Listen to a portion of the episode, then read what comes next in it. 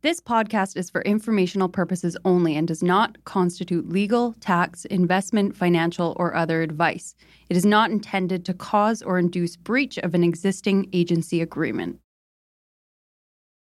The goal of this podcast since day one is to provide the best information on the Vancouver real estate market at no cost to you, the listeners. To that end, we'd like to thank the following sponsors. This podcast is sponsored by Marcon, a local family owned and managed real estate development and construction company that's been around for nearly four decades. Marcon is not only committed to high quality construction, but it also is making a positive impact in the communities in which it builds, all across the lower mainland. We want to highlight two incredible Marcon projects. Elmwood, a 38 story tower located at Burquitlam's most important intersection, Como Lake Avenue and Clark Road this landmark tower will feature 335 condominiums, over 37,000 square feet of office and retail space, and almost 20,000 square feet of amenity space. Elmwood has been incredibly popular with 80% sold currently, but they still have a great selection of junior one bedroom all the way to three bedroom homes remaining. Check out marcon.ca slash elmwood for more. And Matt, we are also excited about Soenhaus, Marcon's newest community in West Coquitlam. With 165 homes ranging from junior one beds to three beds, Soenhaus offers the perfect West Coast aesthetic with a more nuanced Nordic inspired design. Register today at marcon.ca slash Soenhaus. That's S O E N H A U S. Or you can learn more at marcon.ca or follow them at Instagram at Marcon Homes. Marcon, building for life. Hello? Hello? Hello? This is the Vancouver Real Estate Podcast.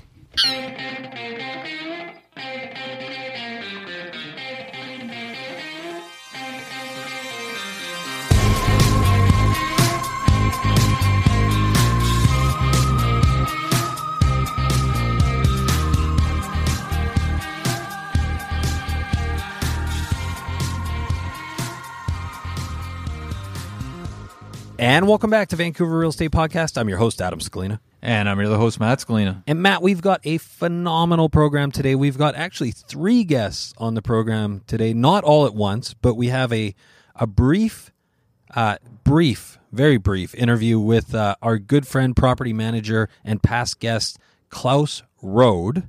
Um, so he operates That's both right. in uh, Toronto and in Vancouver um, as a property manager. Has almost 200 doors. So he's a he's going to be commenting just on what's happening in the rental market right now in Vancouver and a little bit in Toronto.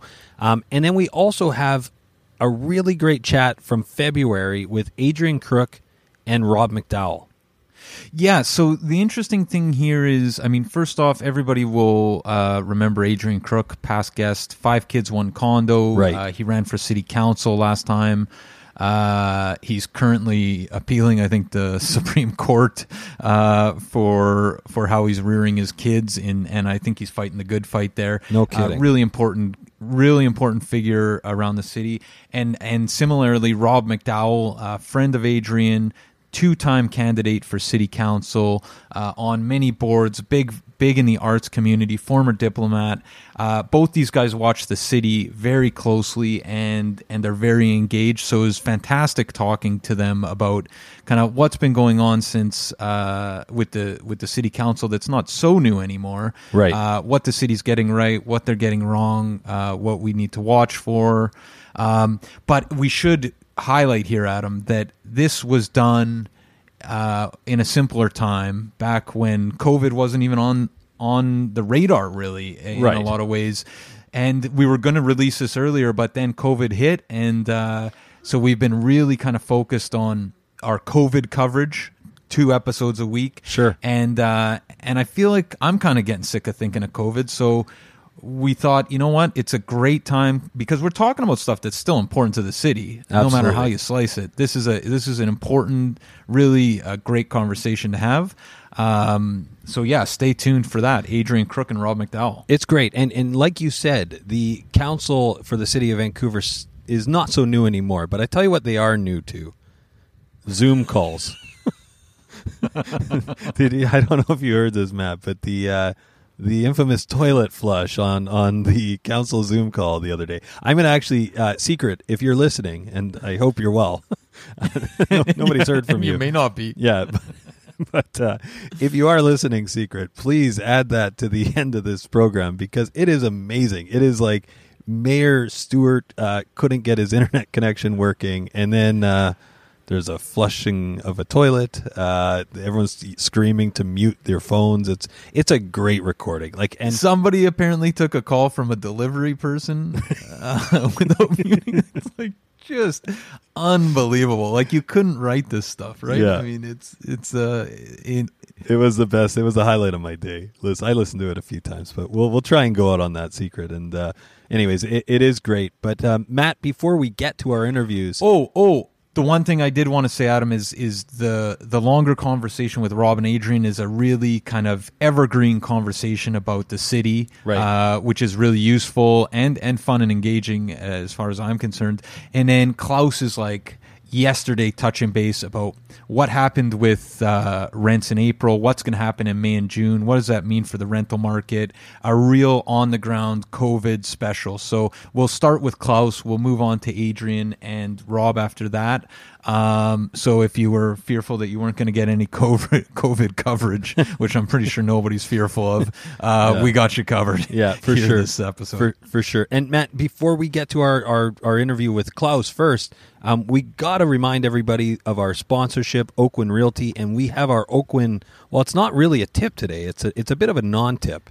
It's it's the non-tip moving forward, uh, which is like I thought and uh, said to you is a little bit unfortunate because Oakwyn, the Oakwyn tip, I I love that segment, and we're gonna try and and keep uh, providing tips of our own, maybe even some real estate related ones at, at some point. Right. Um, but Oakwyn is, has asked us to kind of change up uh, the sponsorship a little bit. They're still sponsoring the Vancouver Real Estate Podcast, but they're looking to, you know, not have us just say, "Hey, Oakwyn's a great place. Everybody, listen up. Oakwyn's a great place," which we're more than happy to do. But now we're talking specifically to real estate professionals. That's real estate agents, people that are new to the business or are looking to make a change from a, a, a kind of stale environment at another brokerage because Oakwyn is a phenomenal place to be. Yeah, for sure, Matt. And you know what? Just as a bit of an incentive for new agents that are looking for a change or looking to be at a very supportive and exciting brokerage, head over to oakwyn.com slash join and you can sign up there if you if you put in VRP 2020, the code VRP 2020, there is a huge huge surprise and a special secret gift. That's right. Yeah, I think they say they what they call it a free mystery gift. We'll call it a huge, huge Secret gift. surprise. yeah, it's a, it's a it's a very very huge surprise. I have no idea what it is, but they are the they are like the you get a car, you get a car, you get a car type brokerage, right? I mean, it might you know be what? a car. Oak, Oakwyn, it uh, working at Oakwyn is like having uh, it's like a resource uh, gift at every stage, right? They're always coming up with new things. But you're right. I, I think it's Morgan Brown especially who is who reminds me at least, and and you've said it too. Yeah. you get a car, you get a car, you get a car. She's like the uh, the okra of Oakwyn, right? The uh, the that was a play on Oprah, Matt, Totally. obviously. But she's uh, yeah, she's she's got that energy. she reminds me a lot of Oprah, and I think she's a big Oprah fan too. Definitely got that energy. So if you're looking for that huge, huge surprise, or what Oakwyn's calling, or what Oakwyn's calling that free mystery gift, oakwyn.com slash join. Type in VRP. I think that's kind of a Vancouver real estate podcast. Without the 2020. estate. So VRP 2020. If you type in VREP, VREP 2020, I'm pretty sure you're going to get that huge surprise as well. Well, you, you'll get it. You'll get a call no without gift. the surprise. Yeah, there'll be no gift. Um, so get it right. Uh, but anyways, Matt, we've got a great interview today. So let's start with Klaus here, um, and uh, great conversation about the rental market in Vancouver, and he's got offices in Toronto as well. So we touch on Toronto a little bit as well, and rental market amidst COVID nineteen. Enjoy.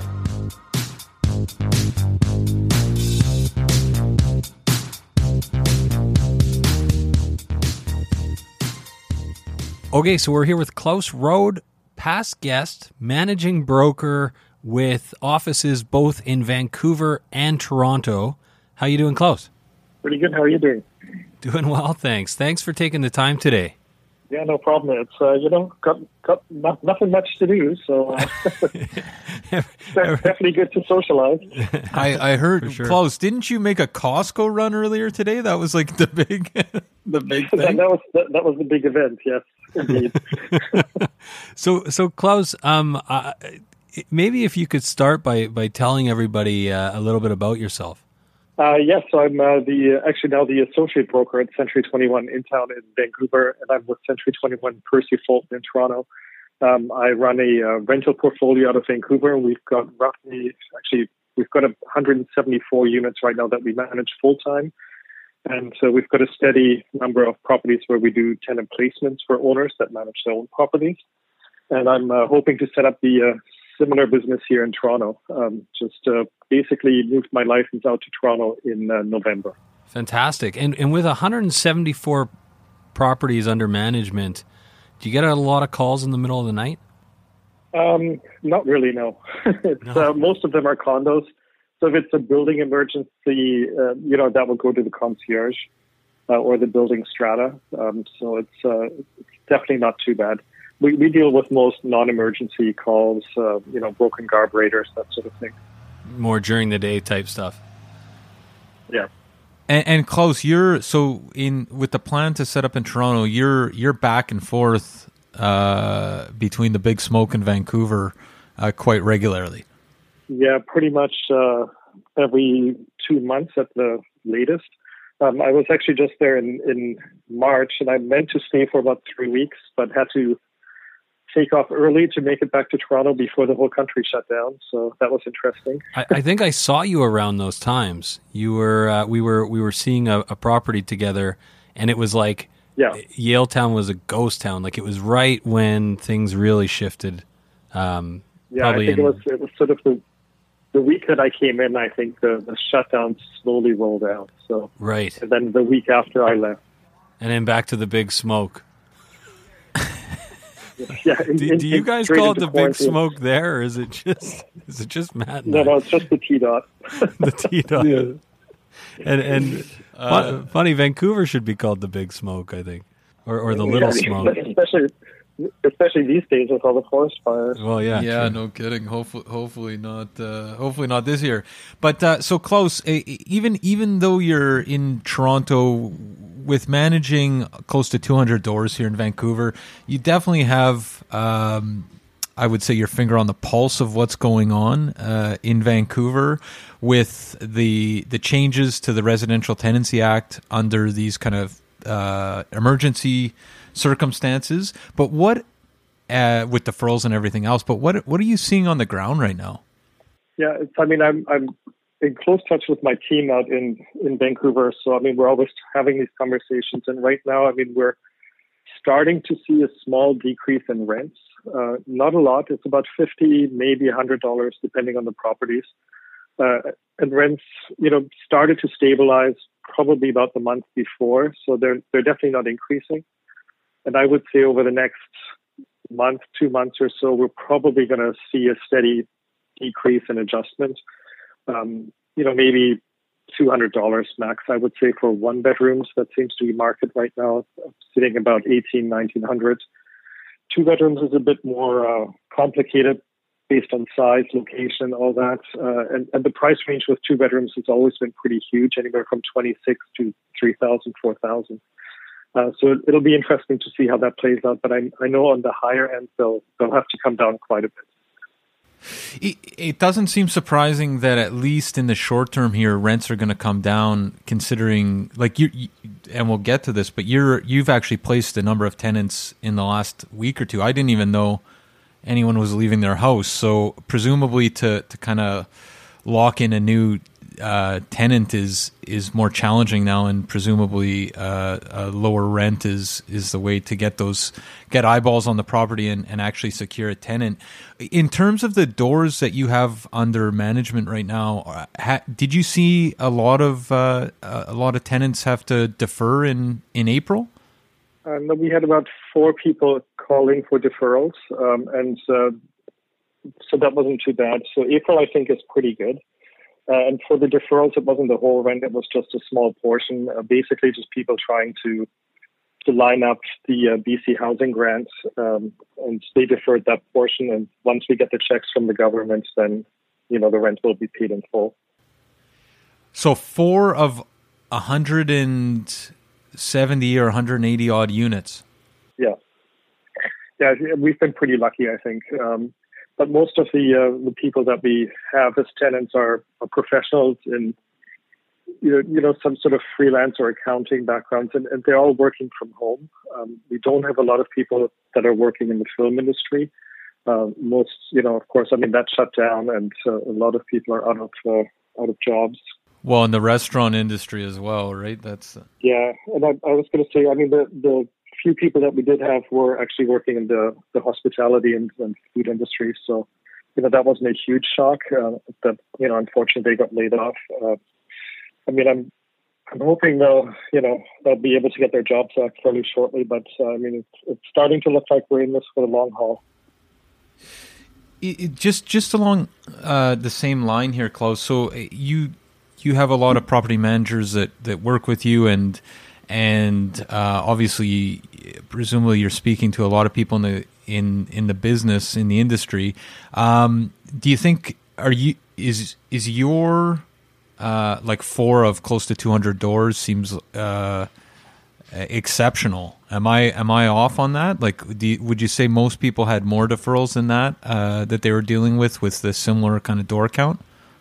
Um, but I'd say most people probably for for April at least were pretty similar. Um, I mean, they're you know depending on on the price points, you, there may have been some management companies with a few more people, um, but overall, I think April was pretty good because most people were working for at least part of March, if not all of it. Uh, I think May going forward is going to be the uh, the more difficult one, and then of course June. So Klaus in terms of May, and I do. It seems like a lot of people are thinking May is where the rubber hits the road. Uh, May, June, like, are you are you expecting a lot more uh, people coming to you with, with problems paying the rent then? Um, we've probably had about six or seven people email this week um, that are applying for various system programs. Um, and they needed, you know, various informations for the landlords, that sort of thing. So I, I think definitely in, in May we're going to get hits a little more. Um, I still think it'll probably end up being maybe 10% um, total because um, I think everybody else is pretty much secure in the jobs. So Klaus, just thinking about the landscape right now, um, it's obviously obviously gotten a lot more complicated as a property manager now. There's a, lot of different things to navigate. Like, what are some of the challenges right now in the in the post COVID nineteen kind of era here, and also um, in thinking about the eviction moratorium? Like, what are some of the uh, have you seen any issues come up, or, or where are the new complications that people should be aware of? Well, the complications, I mean, with evictions, you, you can't give any evictions right now. So the complication comes in that if, if somebody really doesn't pay rent, you can't you can't serve them notice to try to get some money from your tenants. Um, so that, I mean that's why communication is key. You, you know, talk to your tenants, tenants talk to your landlords, and and try to work something out. And uh, you know, hopefully that everybody can work on a positive note here. Uh, in terms of uh, tenanted units um, that are being sold, uh, where the um, you know the new owners wanted to give uh, notice to the tenants to maybe move in, um, they can't serve notice right now. Um, I mean, you could try to to sign a mutual agreement to end tenancy, but if the tenants then don't move out because they have no place to go, you have no way of enforcing that. So I think that's the tricky part is, is the changeover between tenants and owners or even from tenant to tenant. If one tenant doesn't move out and the new tenant wants to move in, you've got no recourse at this point. What if this if the tenant had been served notice just prior to the uh, to the changes to the Residential Tenancy Act? Um, I think from my understanding is that it really depends on the uh, the situation. So if it was something urgent, and it's still the case. I mean, if if somebody's causing a danger to the to the property or to the neighbors, you can still evict. That's enforceable. It's just that for non-payment, that's that's not enforceable. Um, so if something was, if, if the tenants had to move out before April 1st, that was still enforceable after. That's not, not enforceable, unfortunately. So they, they could end up staying. So I'm just thinking, like, so for example, and I'm just thinking of a scenario somebody who has purchased a property to live in has served notice, two months' notice to a tenant who is month to month and might be uh, taking possession, say, a month from now and not actually be able to move in. That, that's right. It's because you, you have no way of enforcing that. So if the tenants are still there, you can't go to the courts and get a possession order or the writ of possession. Um, so you basically, you know, have to stay in a hotel until they leave. And and then on on the flip side is if that person has sold their condo to someone who's an end user, um, pushing out the dates will be tricky as well. So you can, I guess, a hotel is the option. Yeah, hotel or I mean, there's probably lots of furnished accommodation available through Airbnb at this point. So I'm, I'm pretty sure they're not doing much business right now. Um, so there there are options, um, and you know people can definitely try to work things out. Uh, but yeah, it's it's. Uh, I think that's the trickiest part of the whole business right now is, is notices and people sort of expecting to take over properties they've bought that were tenanted and the tenants not having a place to go.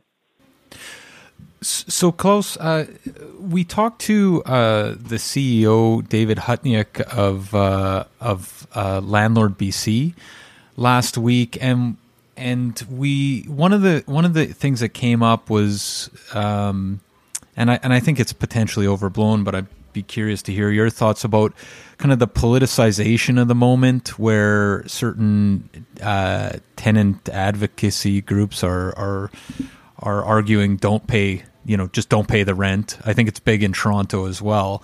Um, are you seeing any of that on the ground? Like a politicization of it? Um, a little bit. I mean, you, you do see it on, on Facebook, and, and I've seen it through just sort of acquaintances. Uh, but I think that's more sort of even targeted towards people that are in just total uh, rental buildings rather than individual condos. Uh, it, it's a different market, and I think it's a different income bracket as well. Uh, I think the whole uh, don't pay rent movement is is mostly younger people and uh, they tend to be um, you know more on a budget. They, just don't have any savings built up. Uh, whereas if you're dealing in a strata building, um, individually owned properties that are more high end, it's generally professionals, and most of them are still working. Klaus. Another thing that um, you know, I just had a conversation with somebody about this, and uh, it seems, and again, I spend too much time on Twitter. All, all sorts of people are seem to think that there's uh, all these Airbnbs that are going to either flood the rental market or or flood um, flood the the resale market, um, and and of course, Adam and I work in in Vancouver, and and Airbnb has largely went by the wayside because of the the rules put in place by the city, and uh, and also most stratas have uh, entirely cracked down on them. Um, at least that's my take on that. What what impact do you think uh, Airbnb uh, or those units that still exist are going to have on on the rental market, if any at all? Yeah, I don't think the impact is going to be too huge. Um, I mean, we saw the big hit last year uh, when the rules came in, and a lot of owners decided to take out the furniture and go unfurnished. Um, so I think what's left now is, is pretty easily absorbed in the market for just furnished rentals, uh, especially in the short term right now, because if you have people that are looking to you know they can't get into their their space and they're looking for something. Yeah, uh, they're right. going to have to rent something furnished or you know even you know god forbid if there's a flood in a building and uh, tenants have to move out and find something temporarily to stay in for a month or two while the repairs are being done. Uh, so insurance claims would probably pick up a lot of that that slack right there as well. Right. Right. Well um, maybe just as a, a final question klaus um, you know you've kind of given your short-term predictions of, of where rents will, will likely go and uh, a little bit of softening in the market how about like when is when is the bounce back and, and when do you th- do, do, you see rents like what are the, your projections for the next say one to two years in, in the city of Vancouver? Um, it's, tough to say. I mean, you know, I mean, there's some people are saying we're dealing with COVID till 2022 now.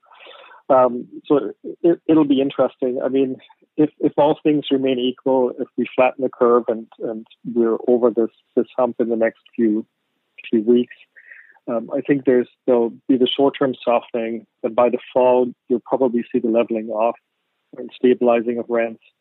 And next year, rent prices would probably increase a bit um, because I, you know a lot of owners just based on their expenses alone for mortgage rates and insurance and insurance premiums are really going high in Vancouver.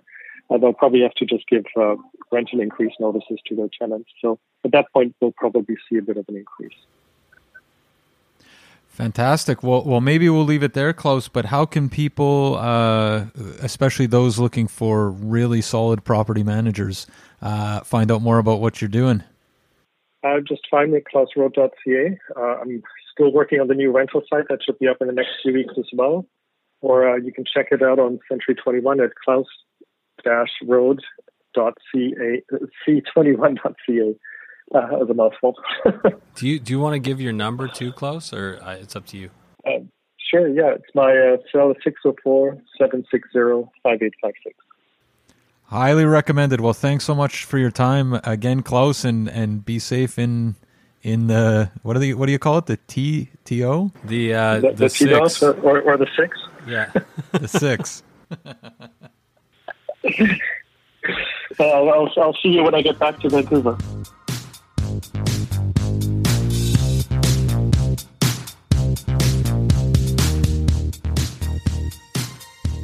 So there you have it, folks. Our short discussion with property manager Klaus Roed. Uh, that was a really interesting update, and um, I'm kind of surprised by the by the lack of deferrals in his portfolio. There, that's uh, that's was surprising, but it sounds like there's potentially.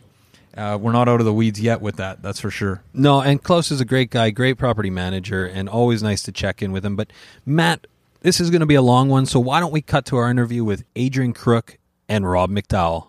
Yeah, this is a great one as well, so enjoy.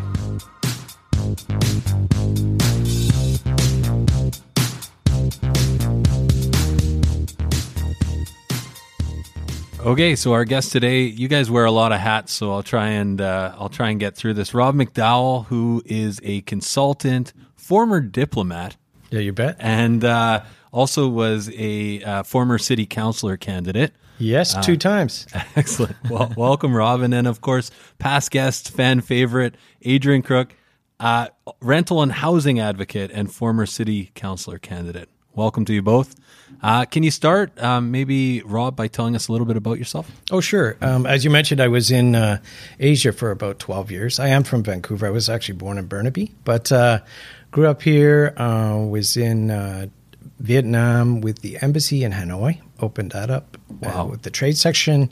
Moved down to Ho Chi Minh City, where I was the director of the trade office for Canada, and then up to Beijing, where I worked for the it was the Canada China Business Council, which is the big uh, political body to, to, organize those Team Canada events in uh, China. And then I was the consul in Guangzhou. Right, it's amazing. Did did you get the the red plate on your car?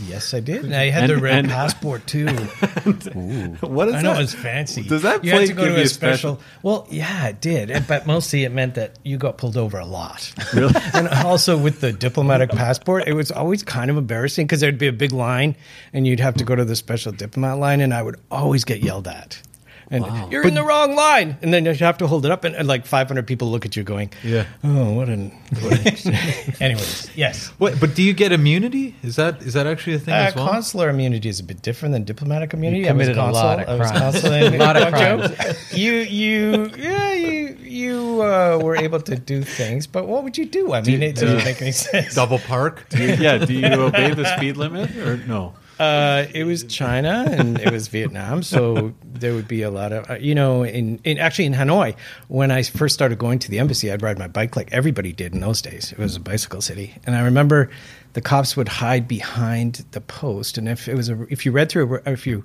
rode through a red light, they would step out and smack you in the back, and it was like such an amazing way to wake up in the morning, like at six thirty in the morning, and of course they would target the foreigners. But that was it. That was just... like double. Oh yeah, it was total corporal punishment. It's like bam.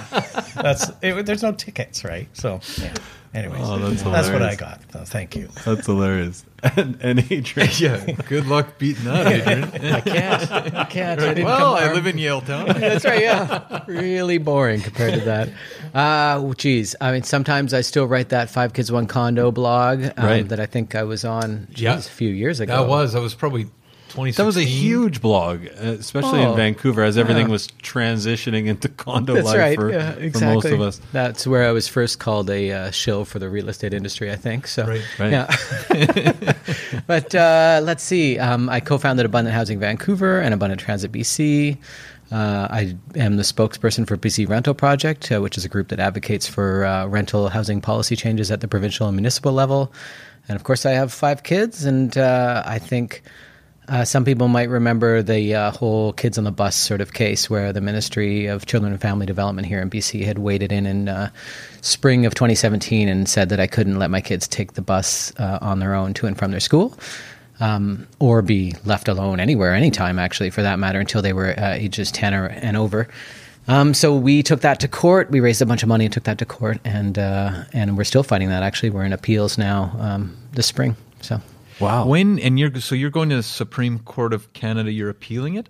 No, this it? the next step is the BC Court of Appeals, which is the Okay. highest court uh, in, in BC, and that's a three judge panel. What's been the reaction to that uh, to that case? Like, have, Mm-hmm. have you, have you heard from a lot of people? Uh, hundreds, yeah. I mean, Yeah. it's been. But has anyone crazy. agreed with with the other side? I feel like you're so clearly you're so clearly on the right side of history because you're you're the story. If anyone doesn't know it, is your kids had been riding the bus for a long time with you. They had cell phones. They were they were fully prepared. The youngest was what seven or eight. Yeah. So at the time of this, they were 10, 9. The, the oldest four were taking the bus. They were 10, 9, 8, and 6, I think. And but and somebody saw them riding the bus together and reported Right. it, right? And Yeah. Who does that? Who does that exactly? And there was no incident or anything. Like, there's never been a safety incident with the kids on the bus, and their bus drivers are all hugely supportive and offered to write us letters of support. And even the ministry said that I had gone above and beyond what any parent could be expected to do to train their kids to take the bus. But uh, it was one of those things where the ministry has sort of an unwritten rule around age 10. And they, uh, even the first time they visited me on this, uh, when they sort of first in- commenced their investigation, uh, they said 10 was the age, and they, they pretty much hewed to that and stuck to that throughout. So. That must have been. Did they come to your house? This reminds Yeah, me of yeah. Marriage Story. I don't know if you guys have Seen it, that. totally. Where- where Yeah, that was You're hilarious. like, and this is a normal way we eat dinner. Yeah. yeah, they did. I mean, they came to the house initially to talk to me, and then they talked to the kids at the school. It was, you know, it's not a great process. Like as the ministry pointed out, even during our uh, trial back in September when we first took them to court, like every parent lives in fear of the ministry giving them a call one day, and that's really the heart of this: is that power imbalance that the ministry has to kind of Yeah. essentially make you do things that uh, maybe they shouldn't be able to make you do. Right. Well, good luck with that. Thanks. That's uh no, but I mean, honestly, it does seem like you're so clearly on the right side of history here that uh, I hope that it works out in the way the way that it should. Um, maybe we the reason we asked you guys on today is uh, you guys follow city politics pretty closely. You're also um, both very active and and both I would say ideas guys, right? You have a lot of ideas. Um, maybe a, a good way to get into what's going on in Vancouver and and some of the the positives and negatives is you've run once, you've run twice for city council. Why why did you guys run, Rob? Like what what was uh, what was the impetus? Um, well, for me, uh, I have some good friends from Expo 86, so it goes back to those days. But we all live together. We all got apartments next door to each other. And uh, one of them is now the city engineer, Lon LaClaire, and the other one is George Affleck, who's, they were both really good friends of mine. So we all bought together. We all live together in this complex. We all are excited about the city. We all want to do something. And for George like and I, it was, it was really, uh, George and I, was really a toss up like who was going to run first. And so he ran first in uh, 2011, and uh, I helped him with the campaign. Uh, and he got in right away, so we weren't expecting that. And he actually got elected, and he ran. He was on city council for two terms, so I helped him with that uh, in that time. And I certainly saw the upside and the downside to it by helping him, and I decided I would throw my hat in the ring as well. Just just thinking though, you guys are all you're you're you're young men. What you're excited about the city?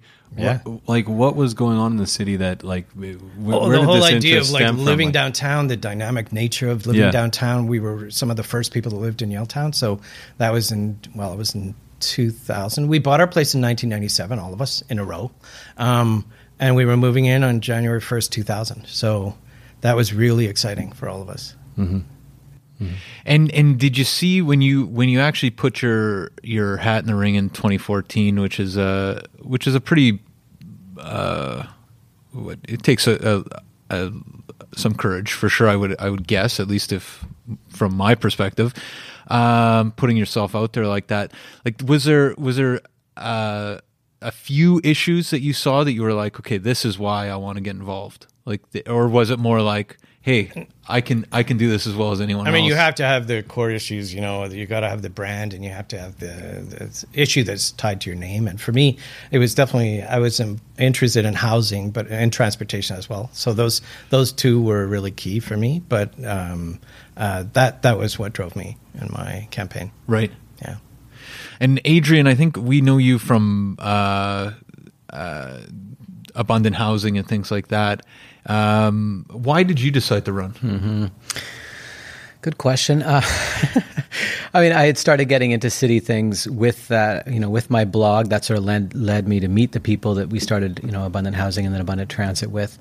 And you wind up uh, just in a lot of sort of uh, municipal and just to a lesser extent provici- provincial government circles. You, you know, you're meeting with and talking to people um, of, inf- of influence, and it occurs that, to you that maybe this is another way to affect change. Um, I'm constantly torn as to whether it's better to try to affect change from within or without. Uh, everything I'm doing these days is obviously without. I didn't get elected. Um, and in some ways, that's slightly more, well, maybe I'm just ration- rationalizing post losing, but in some ways that's more, More uh, gratifying. no, I don't know about effective, but more gratifying because like you, you can set your own pace. Uh, you can try things. You can move quickly. Um, you can agitate in ways that you can't really do from within, where it's more about just kind of working to build consensus very, very, very slowly. Um, so I, I'm always back and forth on on whether or not I do it again. Interesting. So we just had we were talking before we went live. Like we just had Gil Kelley on the show, and uh, what came from that is you know we, we were talking to him about the city plan and and how Vancouver's really at a crossroads right now. Is was his point, and we have to make some some big and uh, bold decisions, I guess, moving forward. But from your guys' perspective, are we at a crossroads? And and what is what is the city getting right, and what is the city getting wrong right now? Before we get into specific counselors, That's the rest of the show. That really is the entire. That's like another forty-five minutes. Yeah. Uh, well, I mean, in uh, in fairness to Gil, like we've sort of been at a crossroads for years now, I would say, and we've been at a you know more like a stalemate for even longer um, when it comes to major reforms. Like what I part of what I ran on and what you saw OneCity run on was um, opening up every neighborhood for everyone. I think was the OneCity tagline, which is basically just getting rid of detached zoning as a, the you know the zoning form that dominates 70 plus percent of our land use here in Vancouver residentially. So that to me should have been. I mean, we've already seen that happen in uh, Oregon. Oregon had a statewide bill that uh, had mandatory minimum zoning for cities over twenty five thousand. We've seen um, Scott Wiener in California be trying to do that now for years with uh, SB eight twenty seven and most recently SB fifty that was. Uh, sort of shot down, unfortunately, but essentially just you know that those bills were uh, upzoning around transit and job-rich neighborhoods. I think Washington State is now looking at mandatory uh, minimum zoning. So part of what I've been doing lately is trying to appeal to the province to look at that. I don't think the province has the guts to do anything about it, unfortunately.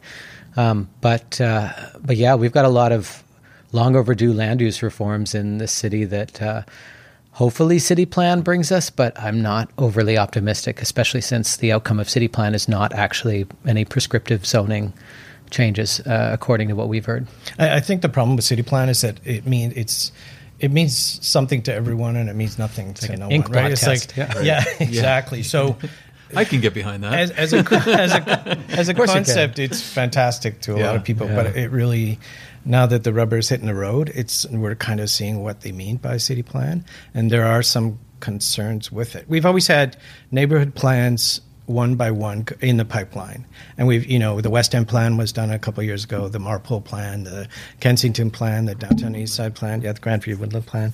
Um, they're they're huge. They take a lot of work and millions of millions of dollars each. And a lot of community buy-in Yeah. and participation, and those are always in the pipeline. So there's always two underway. We've stopped all those now, and we're doing this city plan. So we've stopped all that. Um, and let's mention too that most of the development in the city has happened in the four neighborhood plans that that were were finished. So we're not doing anymore. There's none in the pipeline. We're doing this city plan. Nobody knows what it means. And if we look at probably the best example I think is looking back at the um, um, community center issue, which was we had 22 community centers all over the all over the city. The Vision Vancouver, the party at the time, decided they would come up with sort of a unified plan for them. Every neighborhood was up in arms, and it was very, very divisive. If you remember that, kind of led to the end of Penny Ballem's reign in, in, in City Hall as the city manager. So, if we look at that model, I, I, I don't think it bodes well for the city plan either. For the same reason, there are very different neighborhoods. It's going to be really difficult to get them all online and in line and uh, uh, paddling the same direction in the same boat. And I just, the more I think about this, the more I think it shouldn't be an issue left to individual municipalities, especially when you have the province with sort of critical infrastructure pr- uh, projects providing 40% of the funding. It should be the province that wades in and says, "Hey, Port Moody, for instance, who you know you got a West Coast Express station, you've got two SkyTrain stations. Stop dicking around. You can't. I, we're you know I don't care what you think you should use your downtown area for. It has to be at least this much used for jobs and and you know residential uses because we've invested billions or you know hundreds of millions or whatever it is there. Um, that you know that has to happen at that level. Otherwise, we get sort of NIMBY councils like you see in West Van or District of North Vancouver or Port Moody that can sort of, quite frankly, pander to um, like people of my parents' cohort that are comfortably housed and uh, just you know using their house as an ATM at this point in life and don't really need their neighborhood changing any further. right. Part of part of the uh, part of uh, our conversation with Gil Kelley surrounded this kind of this cohesive identity that that the city should have. Like, who are we as a as a municipality, in the city of Vancouver? Um, and it kind of seems like that process is a bit of a, a soul searching one of trying to figure out. And that's I think what I, how we how he framed it as kind of at the crossroads of like we don't know what we are as a city do you guys do you, do you feel like there's value there in, in, in that process, or do you think it's even a necessary process for the city to to explore? I just worry that it's going to be a lot of virtue signaling and kind of, of course, everyone's going to agree we want to be a cohesive, welcoming city Inclusive. and all that Yeah. stuff. Well, what does it mean? Does it mean we have to have apartments right next to, you know, our homes or whatever? It's it's uh, it depends once we drill down to what that actually means pragmatically. Yeah, Uh, it just feels like we've done these kind of exercises a lot in the past. I that level of abstraction isn't what's needed at this point. Like I was thinking the other day, and this is like really gross, sort of just more like a like a thought exercise. But if you've got a street in your town that's named Broadway, perhaps you should build up to fifty stories on that. And if you have one that's named Commercial, perhaps twenty five stories. And if they intersect, now add the two. Now you got seventy five stories. That should be our city plan. but seriously, they were arguing over like 20 or 30 stories at Broadway and Commercial, one of the hmm. busiest transit hubs in, well, In the all province. of Canada. Yeah. Really. Uh, it just speaks to how provincial, and I mean that in the pejorative sense, a lot of our municipal thinking is these days. Right. Yeah, I mean, it is. You, you know, Gil is a persuasive guy, um, but it does seem like uh, you know we've had basically we've been in crisis here for pretty coming on a decade, um, and the city plan is like in theory seems like a very kind of interesting thing to kind of hit pause and spend a couple years uh, throwing ideas, tossing ideas about and generating a feedback loop, eh, right? Which right. is a big part of Which it. Which I think they're actually having trouble getting a lot of that They feedback, are, as yeah. I understand, For sure. uh, because you know people are busy and And they've been burned too many times with the neighborhood plans. Yeah. and, and sometimes the people that speak up are the people that. What's that- the loudest it's- voices, right? Yeah. It's the It's- same voices every time. Yeah. Yeah. And I don't know, we we are already already sort of by default doing a great job of hitting pause. you know, like we, I think what did we hit? Maybe half of our rental housing targets last year in terms right. of approval. So Right. it's pretty darn paused. I think what was it in 2018? We built something like 1,300 rental units in Seattle, built 17,000 or mm-hmm. something like that. So we are thoroughly in, you know, park right now in terms of gears. Why and why do you guys think like in a city that so clearly needs more housing, um, like where you see places like Seattle, you just mentioned, where they're, I mean, it's a larger center, I guess, but but why are they so much? Why are we so bad? As and specifically, I know you you we can point to other uh, municipalities, but the city of Vancouver seems not great at um, at getting stuff built or even getting those applications passed, right? And I I would guess you were involved in the the Larch uh, the the Larch apartments. You're Broadway probably and Larch, yeah. yeah. Broadway and Larch and and others as well. Like what what is it? What's specific to Vancouver that makes us particularly bad at building?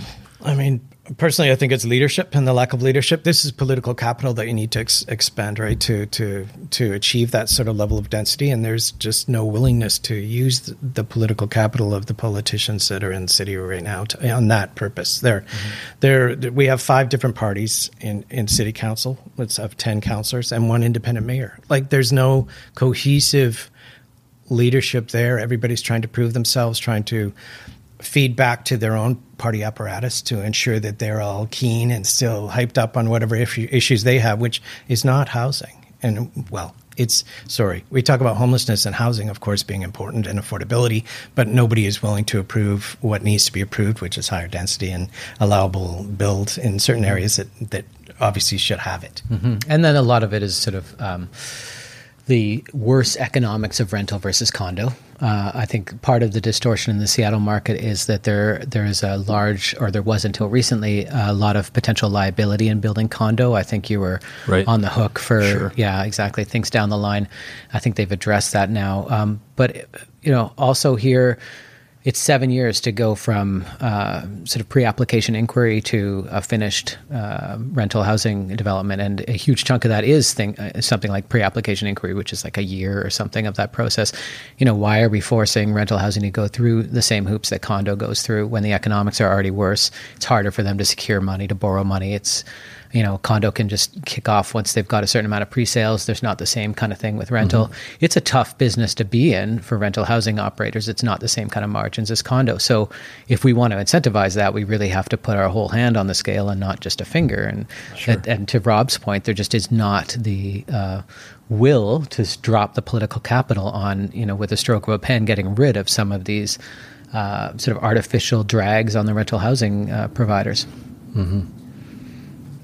If if there's not the political will at this point, uh, does it ex- is it possible for it to exist? It seems like we're at a point now where, um, like, what is it going to take, right? Because we're in a, a situation in which, um, you know, the market's fairly distorted across the board. I would say, uh, and it seems like it's going to remain that way. And it's very difficult for a lot of people to live in the city uh, day to day. And it does feel like you know certain communities are being hollowed out. Like, at what point do you think that this the the scale's going to tip? Crystal ball time, I guess.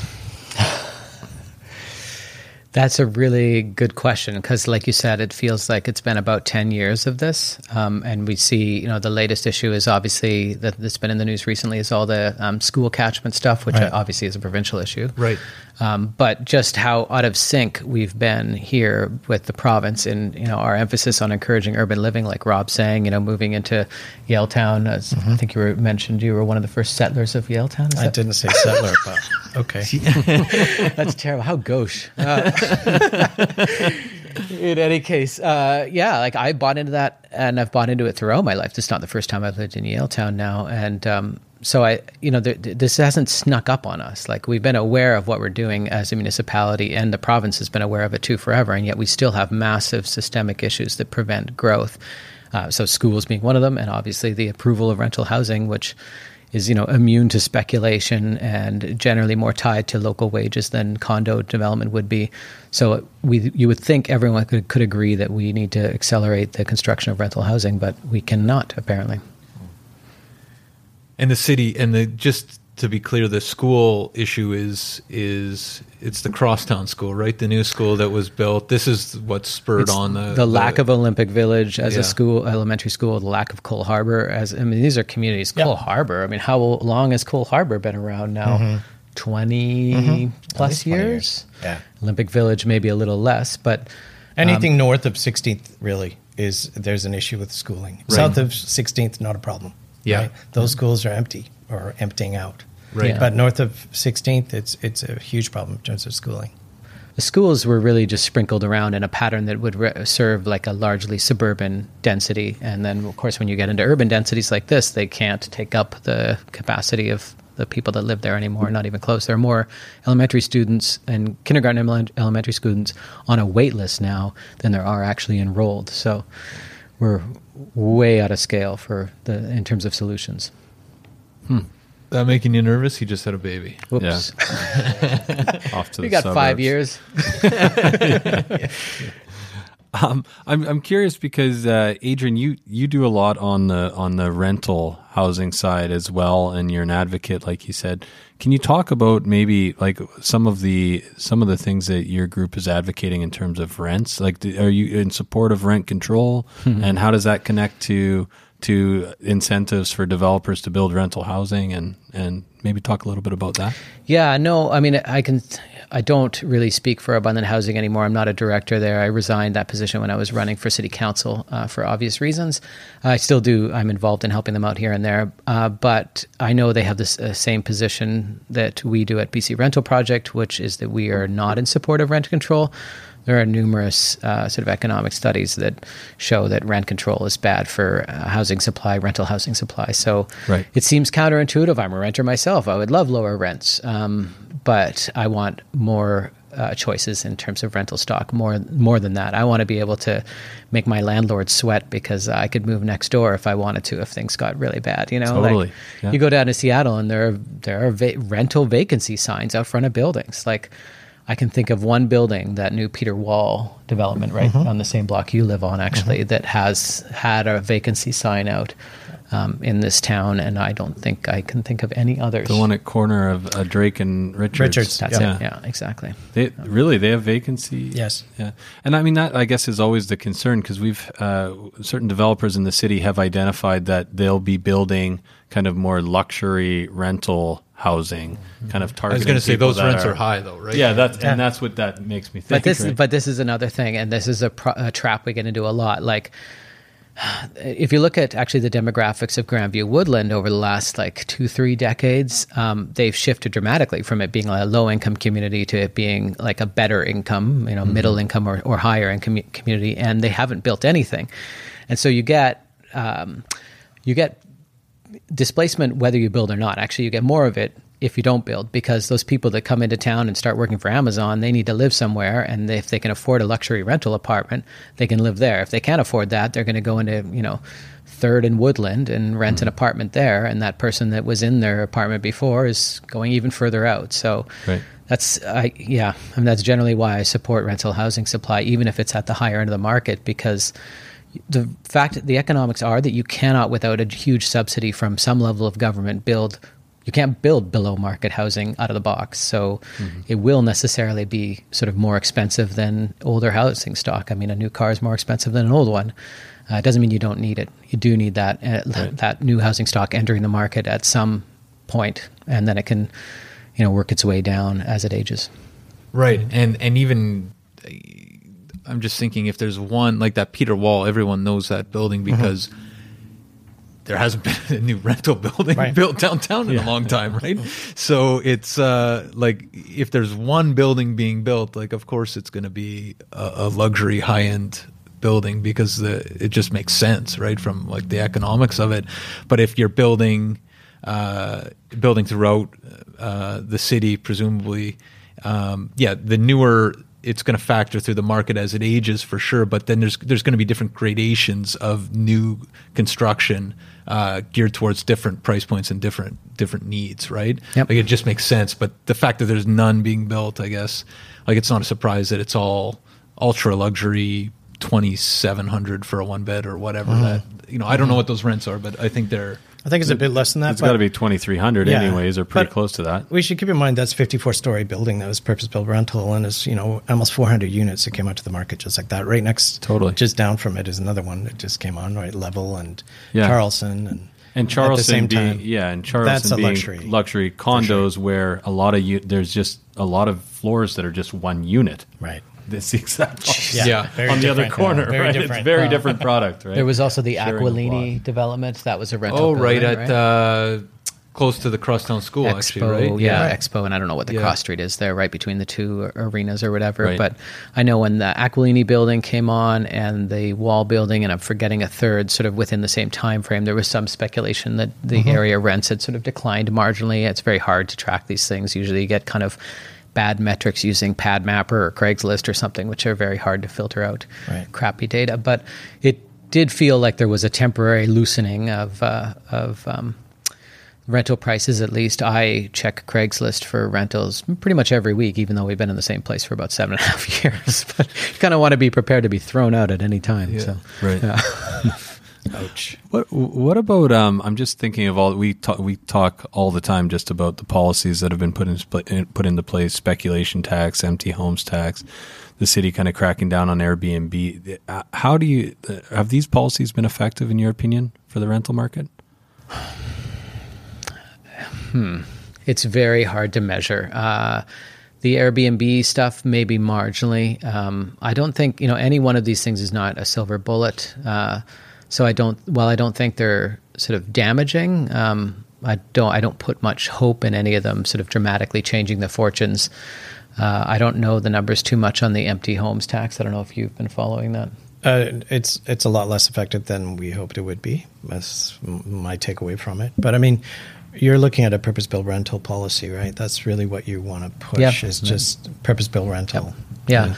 I mean, to whatever extent we can return private uh, units to the rental market, that's great. I'm in a private unit right now. Like some, my landlord is, you know, some guy that's run through a property management company. Um, so uh, that's great because, like I said, I've lived there now for seven and a half years with my kids.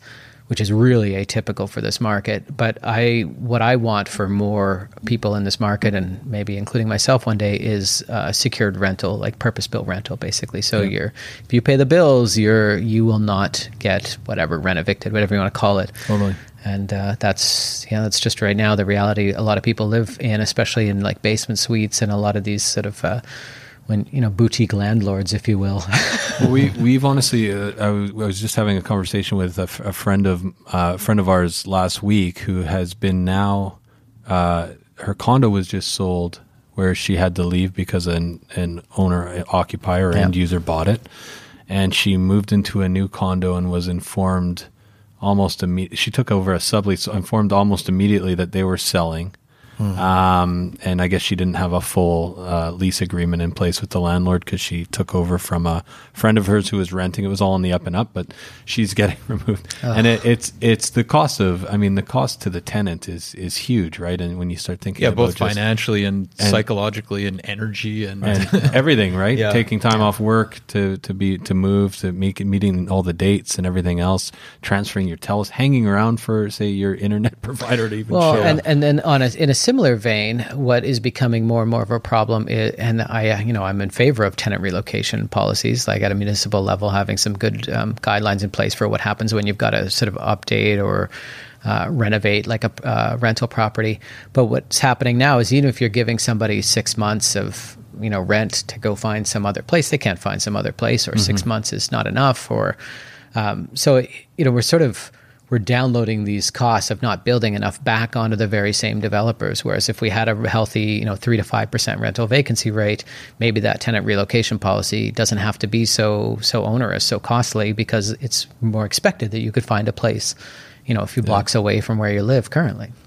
And I, I know you have a really nuanced uh, perspective of what needs to change, but in a lot of ways, we have to build it, right? I mean, that's the that's Yeah, there's there's a lot of there's this appetite in town to kind of find some bogeyman, like it's it's foreign money or it's money laundering or it's a bunch of empty homes. Uh, and there's a there's been this search for a scapegoat for years. And I don't mind doing things as long as they're not racist or xenophobic around things like foreign money or whatever, like which is always a hole we kind of go down. It feels like as a city. Um, I don't mind trying things like the empty homes tax or or Airbnb regulations. Uh, because they're probably part of, at least right now, uh, an unhealthy rental market. It's probably part of solving it. Um, but the bottom line is you need to have homes, and we don't build enough homes. And uh, thousands and thousands of people come here every year. And last year we approved about a thousand new rental homes that won't even come online for five or six years. So we're way, way behind the curve on the problem. And we're just every day, many people are just being forced to move further and further out. And we're building office space downtown that's literally set to house thousands of new workers, like the, the Amazon building, and you know there've been some beautiful renders of you know proposed office Shopify buildings. and yeah. rest, yeah, yeah. Shopify. Um, but no, it seems like nobody is asking at the municipal leadership level where these people are going to live. And the sad fact is, they will just force people, even like me, that don't earn as much as them, right out of the city because they can outcompete us for rents. So the interesting thing about this is, is I felt like the last, uh, and at least my impression was this was like a, a- uh, one of the major cruxes of the last election, right? Like housing was a, was fairly central For sure. Um, and yet, Rob, when we when you were talking earlier, like, okay, so what what was the result of that? Well, we have a council, a very diverse council with little to no cohesion, right? Right. And and not the political capital or political will to do anything. Like, how being in the trenches during that uh, election, like how did we end up with with uh, such a diverse? I feel like the city uh, the city councils, like the Democratic uh, Party's candidates here in the U.S., like splintering into just you know randomness. Um, how did how did that happen? I think there was a couple factors. I mean, the the sort of implosion of Vision Vancouver and its after effect. Vision Vancouver is a very effective. It was so different when it came in uh, compared to NPA and COPE, right? So Vision came in with this big model of cohesive sort of a party system at the civic level. That never happened with the NPA. I mean, with the NPA, you used to have councillors yelling at each other from the same party. Vision, they they moved in lockstep. Yeah. Um, they had a f- really strong housing policy, sort of a increasing density, doing all these things uh, with developers, essentially very pro-developer, in fact, um, but um, having sort of a green face to it and putting in bike lanes. So it's like, oh, don't look at this, uh, look over here, right? So uh, they were able to do that. The implosion of them and that sort of uh, party discipline system. Uh, this is, I think, what we're paying for. That, in combination with the fact that uh, um, you can't, uh, the whole um, funding and uh, political Fundraising. corporate donations, union donations being banned from uh, at city level. Um, it's uh, it's you know it's very complicated to run a city campaign to run for a civic election. You it's like so it's what five federal ridings, it's eight provincial ridings. You have to cover the whole city as a candidate. It's an at-large system. So as a candidate, you have to go out there and meet with 500,000, 600,000 people, right? It's it's really hard, and you're not going to get the same quality of people running that you would at the provincial or federal level because you don't have the professional help that you would get. So it's a combination of those two factors, I think, l- leads to this, uh, which is where we are with five different parties amongst ten councillors. It's just you know, uh, and and uh, there it's this is the wisdom of the voters, right? I mean. Does that sound too bitter? But it's it's the wisdom of the voters is what the voters were looking at. They're confused out there, anyways. They want homelessness solved. They want housing solved, but they're not completely enamored with developers and developers looking at the industry either. So I think that sort of confusion is what we see reflected in council today. Right. Interesting. It makes me think we had uh, Gordon Price on a long time ago now. Uh, Almost a year ago, probably. but a crisis of confidence with espe- with the development community is there's a crisis of confidence Yes. there um, that he was outlining as as a huge challenge um, For sure. for for the city of Vancouver right now. If you guys had to grade the current council, and then we'll go through member by member. No, no, joking. Jean Swanson. no, no, but uh, so so they. It sounds like they. There's a big challenge, right? There, there's uh, five different parties. many competing voices, a challenging uh, situation in the city at large. Um, how are they doing? I, I, would like to do the great thing after the show, though. Yeah, you guys can hang Once, around for that. well, it's interesting you mentioned Jean Swanson because in so many ways she she typifies what's happening. I think, which is she was an activist. She she they they had a siege like one year before. They took over council. They scared all the council away. Council had to had to sit in a different place in the city. Right, the police right. were overwhelmed. Uh, she sat in the council chambers, and as housing activists, homelessness activists, they took over the chambers for almost a day. So all of a sudden she's elected and she has to transition from being an activist and an advocate to being someone who has to be a bit pragmatic. And she, obviously, you can see that she's really struggling with that pragmatism, she, you mean? That yeah. pragmatism, shifting from sort of orthodox thinking to pragmatism and, I don't think she thinks thinking. she's struggling with I don't. It. Maybe she's, she's nailing not. it. But, but, but, but, to be clear, right? She's voted down every single rental project she's voted because they're not perfect. Yeah, yeah, yeah they're good. They're well, because perfect, she's so. really the people she believes she represents are the people that earn less than thirty thousand dollars, which is absolutely fantastic. Obviously, those people need homes and they pro- need more than anyone in right? this city, sure. and they need a representative. The problem is, as I mentioned earlier, you can't build anything new that serves that without with that that um, you know market segment without huge provincial or municipal or federal or whatever it is um, supplements like a you know a subsidization rather. Mm-hmm. So. Uh, so it's it's a foregone conclusion that no matter how affordable, you know, developers can rental housing developers can uh, achieve some cross subsidy within a within a new housing plan by having the you know, pricing the top floors a little bit more expensive so the bottom floors can be a little less expensive and so on. But you can't get down to like shelter rate, like three hundred seventy-five dollar a mm-hmm. month prices yeah. on new construction. So, which is the only thing she'll accept. Only right? thing she'll accept. Yeah. yeah. exactly. And the only thing she'll vote for. Yeah, I mean, fortunately, she's just one person, and so therefore largely irrelevant, um, you know, in the in the council voting scheme. But it is very frustrating to see that vote essentially wasted. It's a protest vote over and over and over again. And her colleague in council, really, Colleen Hardwick. Like they seem to vote together a lot, right. which is completely odd because they're at very opposite ends of the political spectrum. But Colleen also finds things to be troubling because they're not completely perfect either, right? yeah. Or she's. I like the idea with, of rental housing, just not here. Yeah, that's just right. Not the way this not looks. across the street. That's four stories. My yeah. God, four stories. There is a fantastic slide. I did a little talk with Sonja Trauss, who she's the sort of the grandmother of the Yes in My Backyard movement out of San Francisco. Her and I spoke over in Victoria last fall, and she has a slide in one of her presentations that is from a little study that was done that basically asked people hypothetically if they would support this new rental housing development that was coming and they asked based on if it was you know would you support it if it was a few kilometers away a kilometer away like a few hundred meters away? And you can very ch- clearly chart like how support erodes the closer and closer this hypothetical development gets to the person being asked, and it's even more of a drop off if that if that hypothetical development has any below market component to it whatsoever. Yeah, sure. You don't want those people anywhere near yeah. you. yeah. So I mean, it just undermines to me the you know nine tenths of the NIMBY argument in the city. It is very much a not in my backyard yeah. kind of sentiment that prevents us from moving forward. Mm-hmm. Tom Davidoff just uh, released a paper called "Not in My Neighbor's Backyard" about laneway homes. That's great. Yeah. Um, well, we've got through two council members.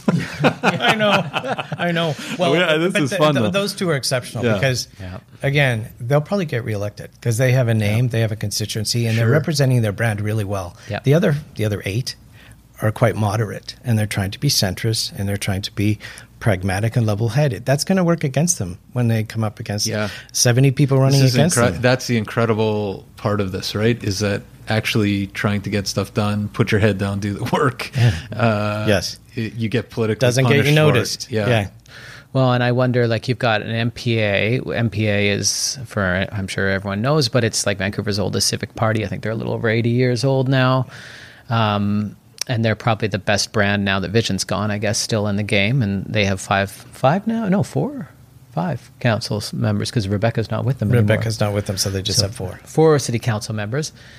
Um, but their board recently took a bit of a turn to the right when they had their AGM back in December. Mm-hmm. Um, and so I think it remains to be seen what the, their you know three or two and a bit years from now when they put together their next slate. Um, how that looks because obviously they already had one uh, council person leave uh, because she didn't agree with the politics of the board.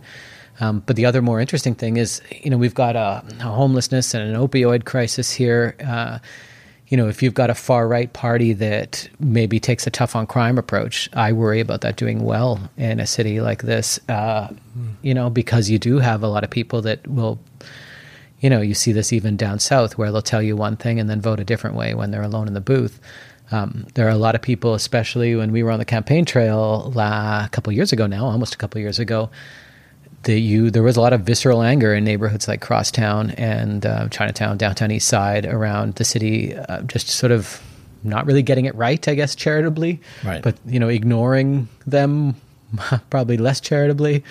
Um, in terms of your inter- interpretation of what the city's doing. So I worry that that dynamic has a couple years to fester, and, and some a group like the NPA could could run on that to some mm-hmm. extent. You saw yeah, Wai could. Young try to do it. I mean, the, 2018. For me, the right. issue with the board and the and the caucus, the elected officials, is not that's yeah. There's pretty much a firewall there, as far as I'm concerned. But they don't really impact on how the decisions are made by the councillors. However, they do ha- select who's going to run next time, so that that that will yeah. impact it. Yeah, for sure. And you saw, I mean, they they hard selected last time around. They were yep. like, "No, thank you, Hector." Not me. Yeah. not you. not me. Not you. Yeah. Oh, I remember I mean, Greg Baker was like replying to me and journalists saying like he's not running for us. You know, he was the party president. He's since been fired.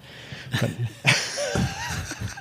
so yes, the NPA does exercise some pretty extreme control over who runs for them. Yeah, and that'll be interesting to see two years down the road how that will impact yep. what their slate looks like. Yep. Because quite frankly, the people that they do get elected are usually the more left or, or centrist kind of people. That's who the voters want from the NPA. So True. we'll see who the NPA puts forward next time. Um, and the other party is the Green Party, right? So the Greens have three as well. Uh, the yeah. NPA have three. The Greens have three, and uh, um, that's also a party that's a bit struggling because it's always been able to be the advocates and the activists and not really have to have leadership or show leadership in a pragmatic way. And this is why they're, I think, struggling between how they're going to enact policy within the city. Because you see different takes from Mike Wiebe, from, from Pete Fry, from Adriane Carr. They're all very different people and they're all very, they take very different approaches. They vote against each other from time to time, more often probably than I would uh, that, that, that, I would think. Um, but that's another party that's there. Mm-hmm.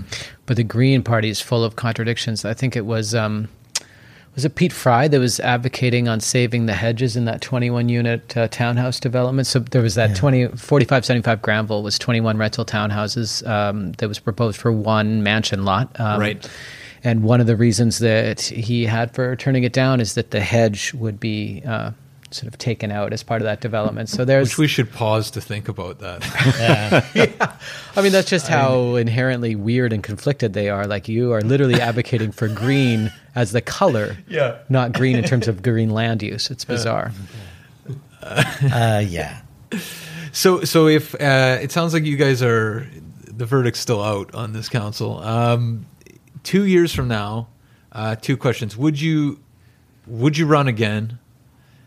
Uh, do you think we'll have see more cohesion? Uh, is this kind of a blip, and we'll we'll get back to some sort of cohesive party? And and is Kennedy Stewart still still the mayor? Well, there's a lot of questions. Yeah, three. you said two, and then he asked five. That's, right. Yeah. I'm gonna add two more. Uh, well, I don't. I mean, I think I'd be interested in turning over why, like, 71 um, candidates ran for city council last time around for 10 city council uh, spots, and I mean, it's like at the time it made sense to me why so many people were doing it. Now i can't remember why. Mm-hmm. uh, i think you know people saw it as a sort of a generational opportunity. There was a lot of turnover. So hey i'm going to do this. There's there also was no incumbents right running yeah really. right vision Just decline of vision. So that would have yep. yeah. And then also it's like uh, a uh, hundred bucks deposit so you get that back and 25 signatures to be able to run. I mean like we need to raise that. Right. yeah and that is being discussed right now who is i'm trying to remember roller girl Yep. Uh, yep. Oh, there's yeah. a lot of great ones. Watermelon. Yeah. Guitar, yeah. man. Yeah. Yep.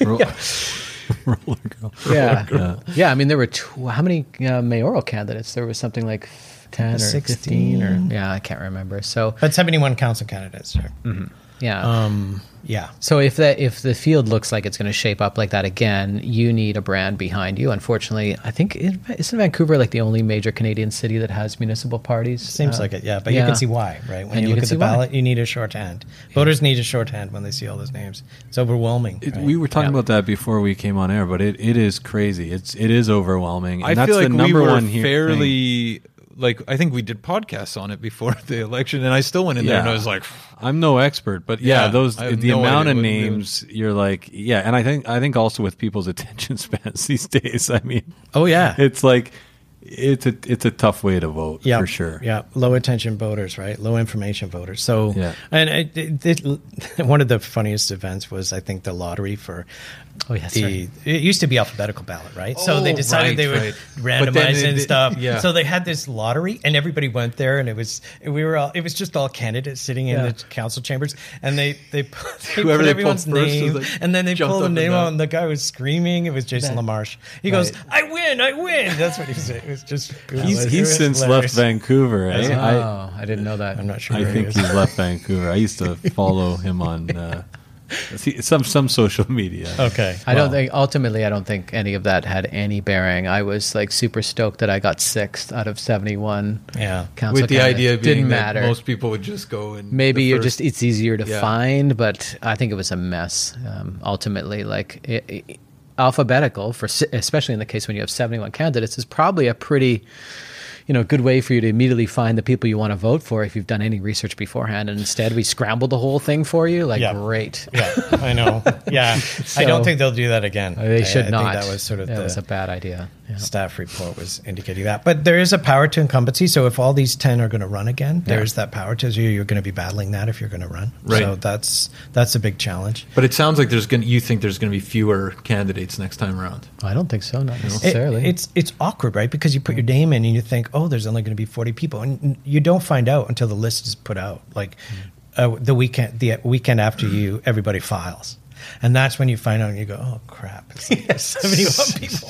Can I withdraw? No, yeah, it's I mean, late. we already like as independent candidates. There was actually a lot of really good buzz around independence last time uh, in 2018, and there was some that Canseco poll that had independents at like, you know, above Greens, and like, you know, if independents were a party, we'd be laughing. Unfortunately, independents were about 47 people or something that they had to split Right. votes between, so it just doesn't break down well. And uh, so, but I think we, you know, we still had our eyes pretty wide open. I mean, Rob is not new to this, and I'm, you know, not either, with a little less experience than Rob, obviously. But, um, but would we do it again? Uh, I mean, I won't speak for Rob. I would consider it, but you look at what's going on now. You've got like essentially 11 individuals in there, you know, 10 councillors plus the mayor that are putting forward their own, I don't want to call them pet motions, but like some of them literally are pet motions. I think Pete's aggressive dog policy is coming to That's right. in any case, yeah. So we're really tackling the tough issues. Um, you know, sinking our teeth. We can get more dog puns in here, but uh, I, I think I'd be discouraged spending, you know, you know, Tuesday, Wednesday, Thursday nights till ten or eleven because you're just slogging through a bunch of work of your own creation that Yeah. not really moving the city forward. Uh, certainly not in the files that I feel are, you know, most needed, like housing and, and transportation. So Right. Right. we'll have to see how it shapes up in a couple of years. Yeah. It's tough, right? It's a big financial hit. It's a big family hit. It's a personal hit Yeah. to just to run. Yeah. And uh, certainly you have your eyes open about what your chances are. But um, I also think neither of us feel completely compelled to run. So it's like you do it just to serve, to be part of things, right? To be involved and engaged. And I think that's why you do it. So Yeah, Right. you do it if you think you can make a difference. And I think going back to the, you know, whether you choose inside or outside of the um, political realm to make a difference, I think it just comes down to what your motivations are and where you think you can make the most difference. And so far, I guess by default, I've been doing it outside of that system. So, well, you know, that's been gratifying. right. So it seems like we've talked uh, a bit about the city plan. Not super optimistic by the sounds of things, uh, as far as I can tell, uh, coming from you guys. City council, we're not super optimistic about where they're. are are we? We're. Are you guys optimistic about uh, the city of Vancouver, say in the next five to ten, to 20 and beyond years here? Can we get our can we get our act together? Yes. A lot of deep breaths. Yeah. No, of course, of uh, course, we're optimistic. I'm optimistic. You have to be, right? People are going to keep coming here. We've created this fantastic city where everyone wants to live. Like, is that a bad thing? I mean, you know, the fact that people are attracted to come here and live here and work here and play here. It's like it's it's a fantastic place, and it will always be. I think. Will I think, like we were talking about this as we walked in around the frame of the Olympics, whether or not I guess there's this idea that Vancouver gets the Olympics back in 2030, or at least makes a play to do that. Oh right, yeah. Yeah, and I hear a lot of people. I'll let Rob weigh in with his opinion, but I hear a lot of people ragging on this online, like this is a terrible idea. Um, but you know, the Olympics brought us a lot of pretty great things. I mean, with a few bumps, it brought us Olympic Village. Obviously, the city had to jump in there and take over a, a lot of that development. Um, but now it's a great example, minus an elementary school, and it also brought us the Canada Line. You know, uh, so maybe we go and get the Olympics again and amortize some of these prior investments and build some new thing. Maybe we upzone some great swaths of the city and build a SkyTrain all the way out to UBC like we should be doing the first time around, and all sorts of you know other fantastic investments. Maybe that's the way we shock the system into growing. Yeah. I I obviously love Vancouver. I live uh, right downtown. I've bought into that Vancouver dream. Um, I'm a little discouraged to see at the provincial level um, them not keeping pace with that. They, um, you know, on the schools issue, they're just doing sort of seismic upgrades in Vancouver, not really new schools. They're saving new schools for outside of Vancouver. Uh, they released, or they didn't really release it. They had a growth strategy drafted for the metro area that talked about forcing a lot of the growth out of Vancouver in terms of jobs and housing as a way of sort of, I don't know, dispersing growth or something, like actively curtailing growth in the major downtown yeah, core. which seems to be a policy from 40 to Yeah. 50 years ago, right? they were lauding San Jose and the Bay Area for how that. I mean, that's Look a nightmare. Yeah. so some of the, I just, I don't get a great urbanist take from, um, well, really John Horgan's government at all. Um, so while they may be good partners for some projects, they're they don't have a great um, city building vision. Um, so hopefully we can get a council in here next time that actually has a majority and can make something happen. I think that would be really important to the city is to get a majority for sure. Even six of the ten councillors, you know.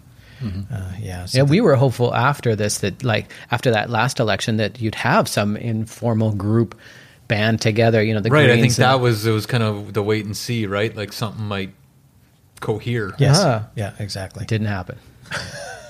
I mean, I mean, it's sort of a foregone conclusion. Like even the Greens don't, re- or I mean, they didn't really caucus. Maybe they do now. No. NPA certainly doesn't have a caucus. Um, so if you can't even agree within your own party, you're not going to suddenly, you know, build a bridge to another one. So, Right. Right. Yeah. Yeah. Definitely. sorry. Yeah. and it's and and as I understand this, instead of instead of uh, lofty citywide plans, get six out of ten on council, plow through a couple of community plans, get to work, and uh, Yeah, I mean that you know if I was encouraged when I came in here today and you were talking about having Gil on and how he was I mean I got to go and listen to that episode now. I'm going to go home and listen to it for sure about how he was sort of talking about big dreams and that. Um you know, it should be within to some extent his power to to get some of that done or to lean on uh, mayor and council to try to uh, to try to put something on the table that would get some of that done.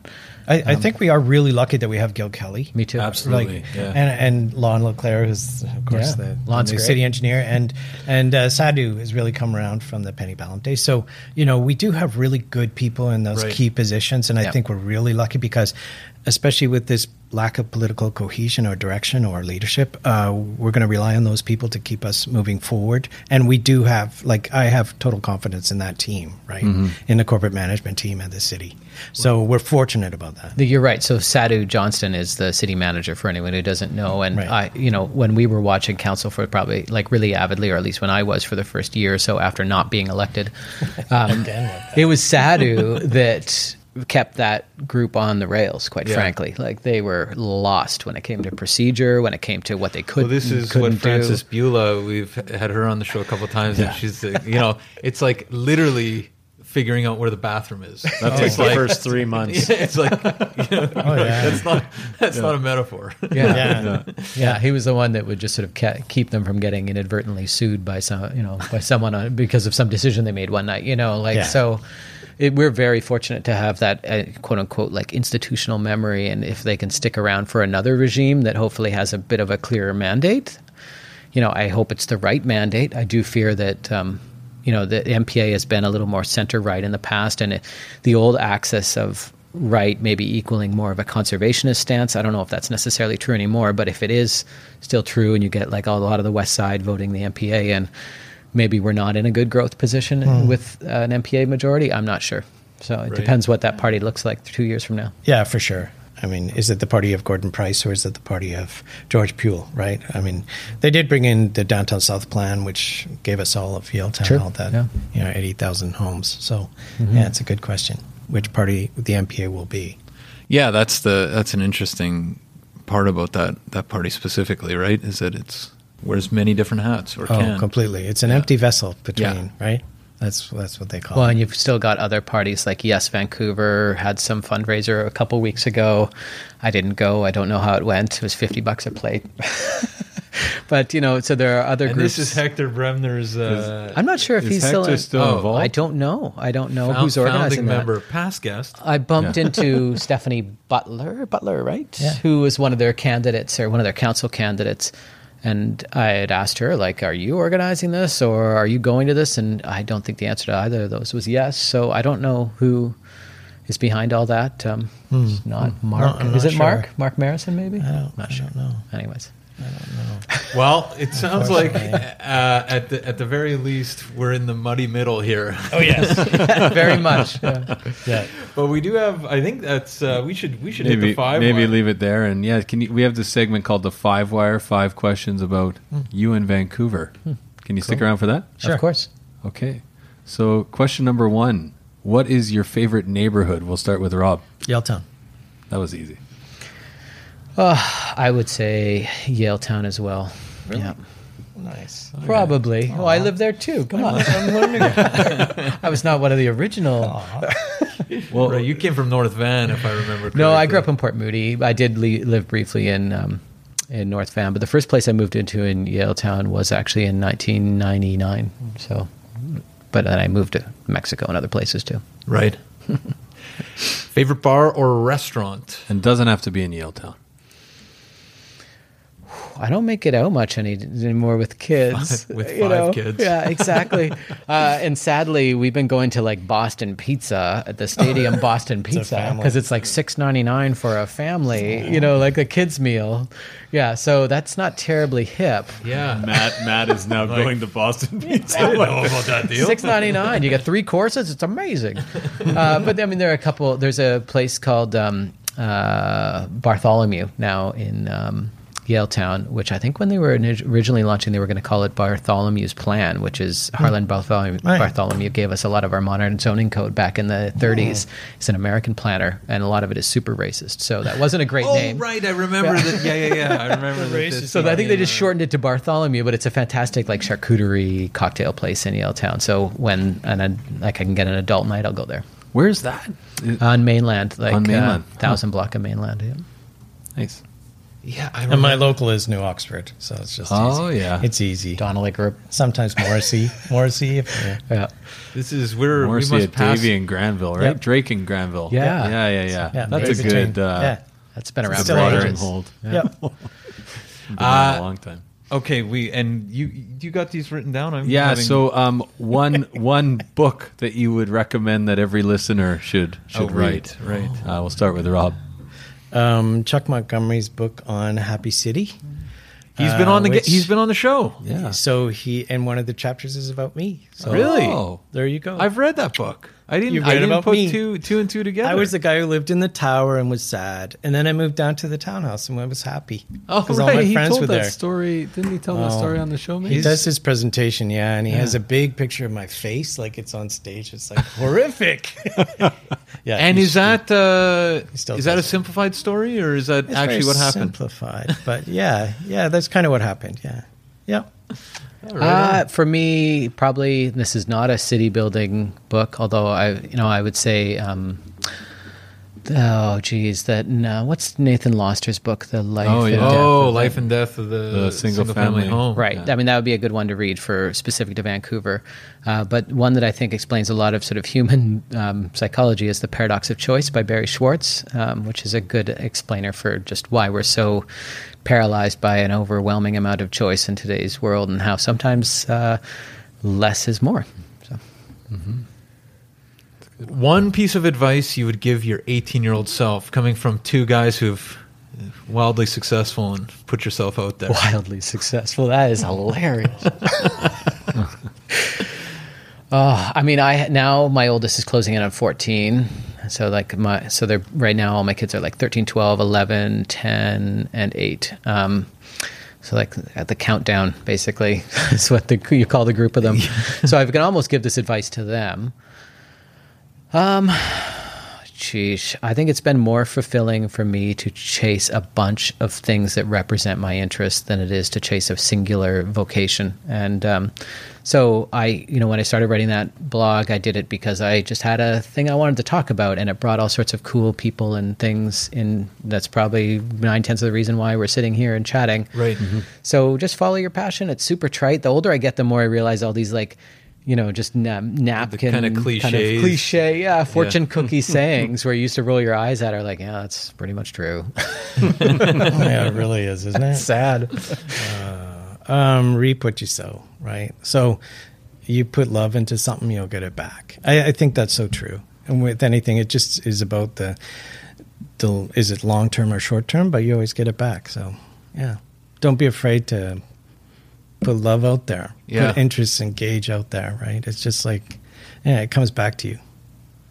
Fantastic. And last but not least, Yeah, so something that you have bought recently for under a thousand dollars that's had a positive impact on your life. Oh, a cat. You got a cat? what? For under I a got thousand dollars? Yeah. Got a special cat. No, I've never had a cat before. My partner always wanted a cat, so I was like, okay, we'll get a cat. We went to this SPCA up the street, which is so depressing. It's just walls of cats in cages. It's like uh. they're all rescued, and there was one cat. It was just like, oh, now I'm a cat guy, I guess. So we have this cat at home. It's like, wow, it's totally changed my life. It's a cat. More so Yeah. than moving not a- down to the townhouse there. Yeah, no, but Not that much. I would think that that's had a big. The cat has had a big impact on my life for sure. That's funny. Um, I had been thinking of this like little.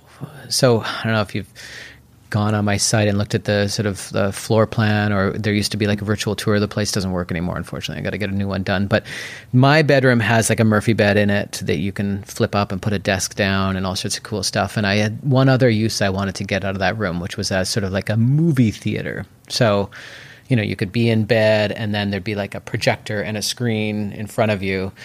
And for under a thousand bucks, I put that together recently. So I think the screen was a couple hundred bucks and the projector was 500 bucks. And I already had a set of speakers I could throw behind it. And the projector just sort of sits on top of the, you know, the Murphy bed sort of frame or whatever. And, you know, the screen is on the other end of the room. And man, that is cool. Like it's, you know, because obviously I've, you know, a bunch of other kids and they sometimes have friends over and they're all using all various other parts of the, the condo. Um, so I can kind of retreat to there and, you know, turn the blinds and just watch movies or whatever, or even have a kid in there and, or two and hang out and watch something. And it just is, it's, yeah, especially, I mean, it's sunny right now as we look out this window, but like, the winter we've just gone through, Oh, yeah. it's been a lifesaver. So No kidding. And I think I saw a, a tour of your place on YouTube at one point. Um, yeah, Kirsten Dirksen does. Um, she's built quite a YouTube channel. I think she's got like a million some odd followers, and that has been viewed like a couple million times. That tour. I still people get like will recognize me from that, not anything else. Yeah. from that in Vancouver. So she must have tons of viewers. Wow. Yeah. That's a big movement right now. I mean, I feel like uh, a lot of YouTube channels on small small homes and True. efficient living. And I'm totally missing the boat on monetizing this. No kidding. I haven't written a book. Don't have a YouTube channel. I was going to say, I'm you were cutting your this. teeth on that. Two years, one of the first. Exactly. yeah, even Todd Talbot's in that space now. eh? Well, thanks so much for your time, guys. That was a really interesting conversation and appreciate you coming down to the studio. Thank you. Yeah, and where and, Oh, yeah, and right, where where say. can people find out more about what you're doing and uh, about you specifically? All of my random links are on adriancrook.net currently. Yeah. Yeah, So- and then I'm robertmcdowell.ca. Awesome. Well, we'd love to have you guys back in the future. And yeah, thanks again. Thank you.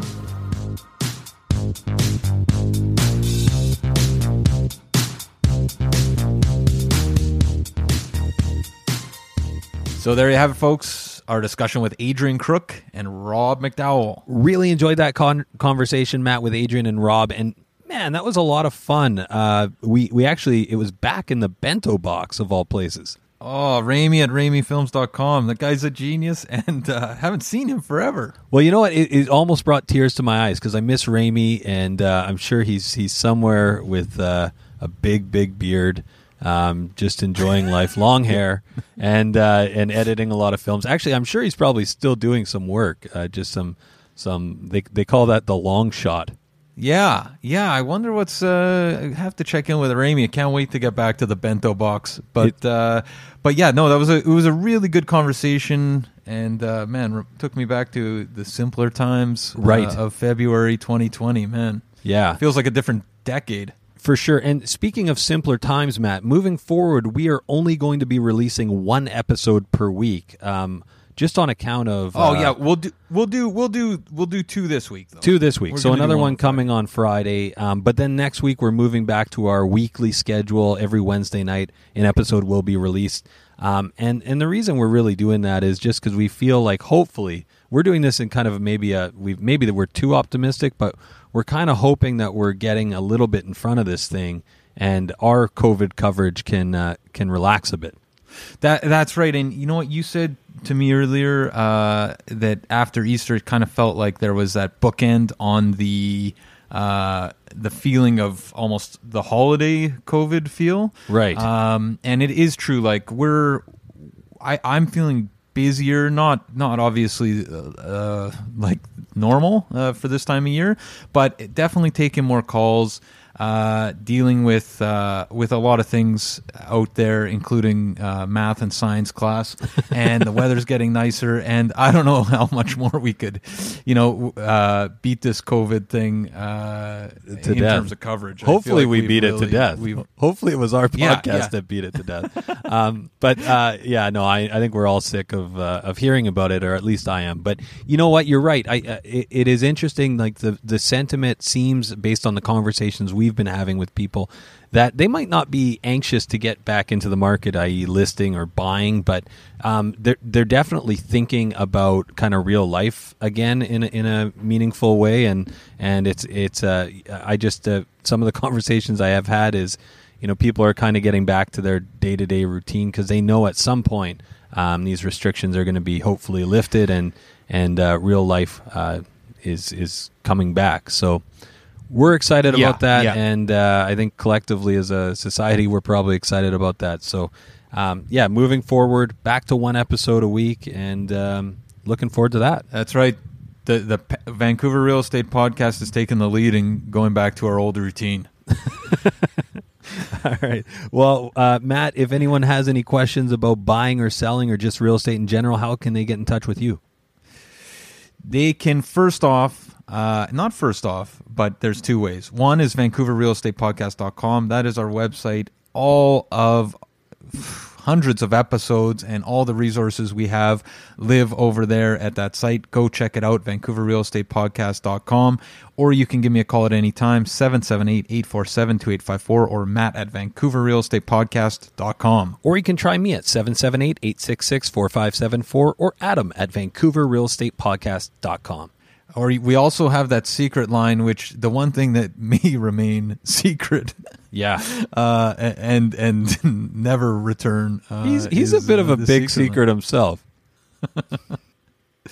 Info at VancouverRealEstatePodcast.com. Yeah, and shout out to Secret wherever you are. Uh, thanks for editing these podcasts, and uh, you should really reach out. Like, reach out using the info line yourself to us. Take care. Yeah, everybody, um, please mute your phones if you can, please.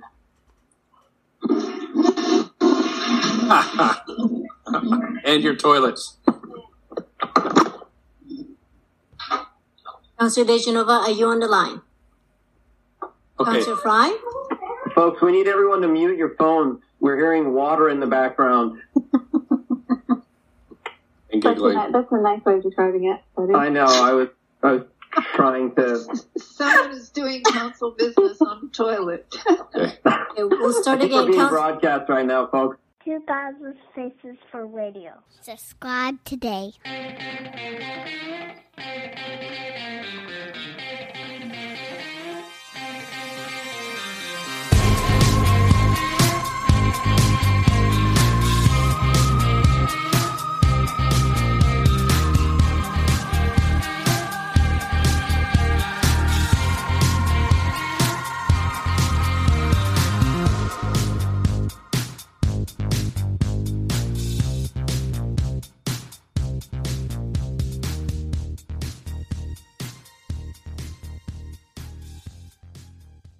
Hey everyone, pardon the interruption. We just want to take a quick minute to thank the following sponsors who make this show possible.